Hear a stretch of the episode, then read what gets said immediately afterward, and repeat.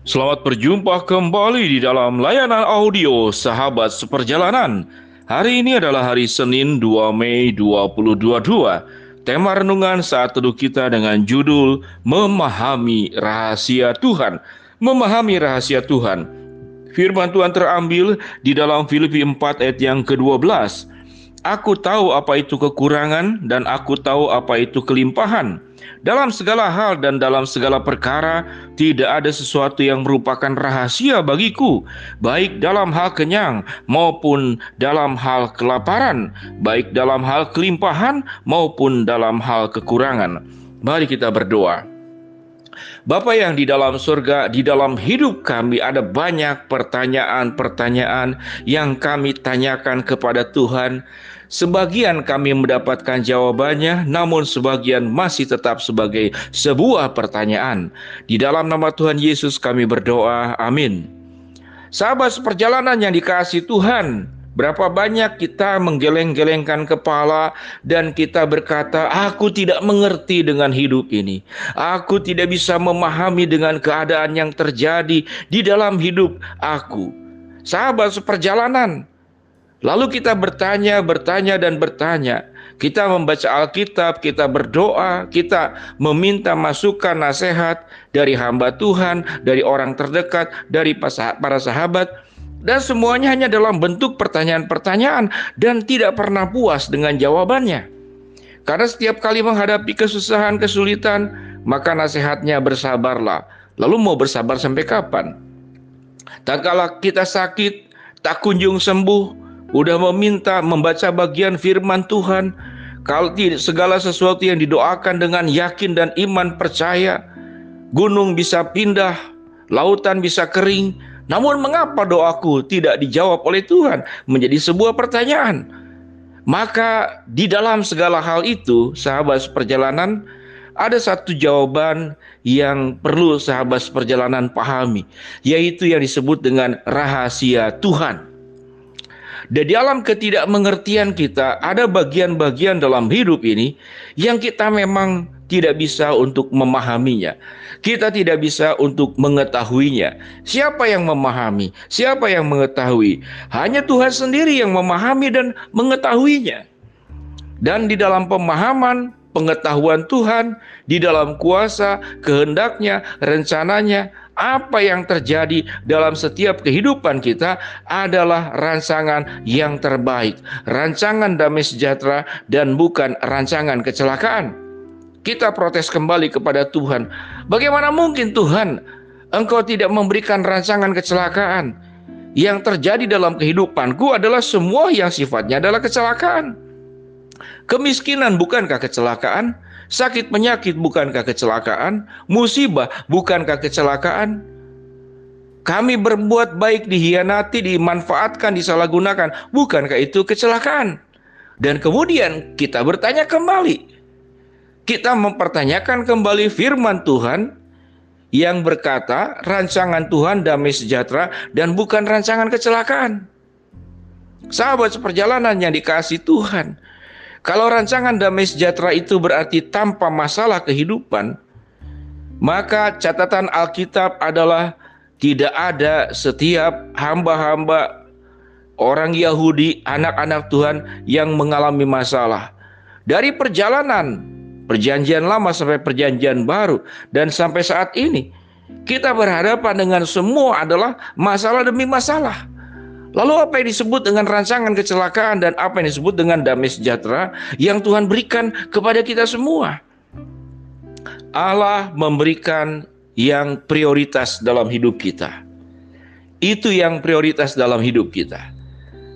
Sahabat seperjalanan kita berikan contoh. Tatkala kita membuat anak-anak kita harus berjuang dalam hidup ini. Melatih anak-anak kita untuk bisa mandiri.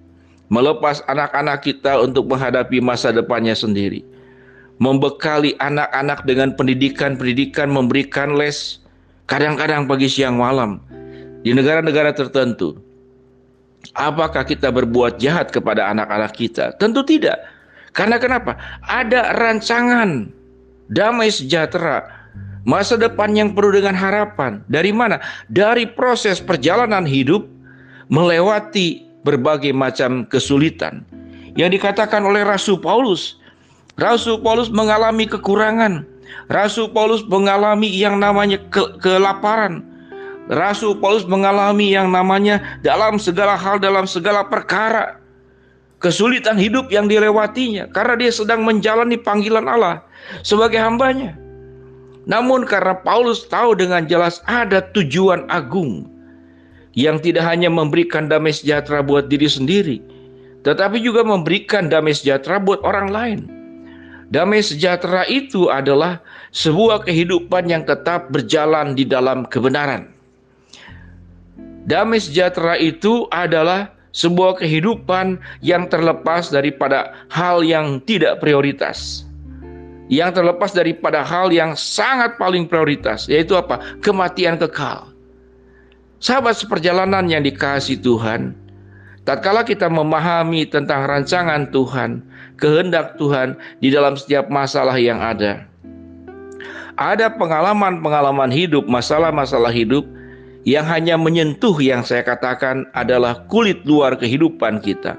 Apa itu kulit luar kehidupan kita? Yaitu kehidupan di dalam dunia ini.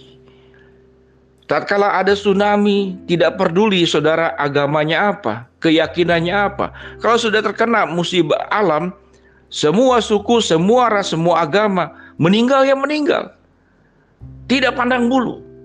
Waktu Allah mengatakan engkau berumur 70 tahun kalau kuat 80 tahun yang percaya dan tidak percaya akan melalui proses yang sama. Maka itulah masalah. Karena mengapa? Karena kita hidup di dalam dunia yang tidak sempurna, yang penuh dengan masalah. Bagaimana kita bisa memahami tentang rahasia Tuhan? Caranya adalah terus berpikir dengan cara pikir Tuhan, terus merasa dengan rasanya Tuhan, terus berjalan bersama dengan jalannya Tuhan, terus memikirkan segala sesuatu dari kacamatanya, Tuhan, maka engkau sedang menyatu dengan Tuhan. Di dalam ketidakmengertian kita Tuhan yang Maha Tahu, di dalam ketidakmampuan kita Tuhan yang Maha Kuasa. Di dalam kehilafan dan kesalahan kita, Tuhan yang Maha Pengampun. Sahabat perjalanan yang dikasih Tuhan, bagaimana kita bisa memahami rahasia Tuhan di atas segala-galanya? Yang pertama adalah berhenti terus bertanya dengan pertanyaan-pertanyaan kita. Karena seluruh pertanyaan kita sudah mendapatkan jawaban dari Tuhan. Lalu mengapa kita seakan-akan tidak mendapatkan jawaban dari Tuhan? Karena kita meminta jawaban bukan jawaban dari Tuhan. Tapi jawaban seperti yang kita harapkan, jawaban seperti yang kita inginkan, jawaban seperti yang kita kehendaki. Oleh sebab itu, kita akan terus bertanya, dan kita tidak pernah mengerti, memahami rahasianya Tuhan. Rahasia Tuhan jelas, segala perkara dibuat untuk kebaikan kita segala perkara dirancang untuk keindahan kehidupan kita di masa sekarang dan masa nanti. Satu perkara yang perlu diperhatikan, hidup yang baik bukan yang tanpa masalah, tapi hidup yang baik di dalam segala masalah yang kita hadapi. Kita benar, kita lurus jalan bersama dengan Tuhan, tidak menyimpang ke kiri dan ke kanan. Mari kita berdoa. Bapa yang di dalam surga, terima kasih kami terus mau belajar memahami rahasia Tuhan di dalam ketidakmengertian kami dan di dalam pertanyaan-pertanyaan kami. Hambamu berdoa buat sahabat perjalanan yang sedang sakit, Tuhan jamah sembuhkan. Sahabat perjalanan yang sedang menghadapi masalah, Tuhan bukakan jalan sahabat perjalanan yang sedang berdoa, mengharapkan sesuatu dari Tuhan, Tuhan akan kabulkan dalam waktu rencana dan kehendakmu. Dalam nama Tuhan Yesus kami berdoa, amin. Shalom sahabat perjalanan, Tuhan memberkati kita semua, amin.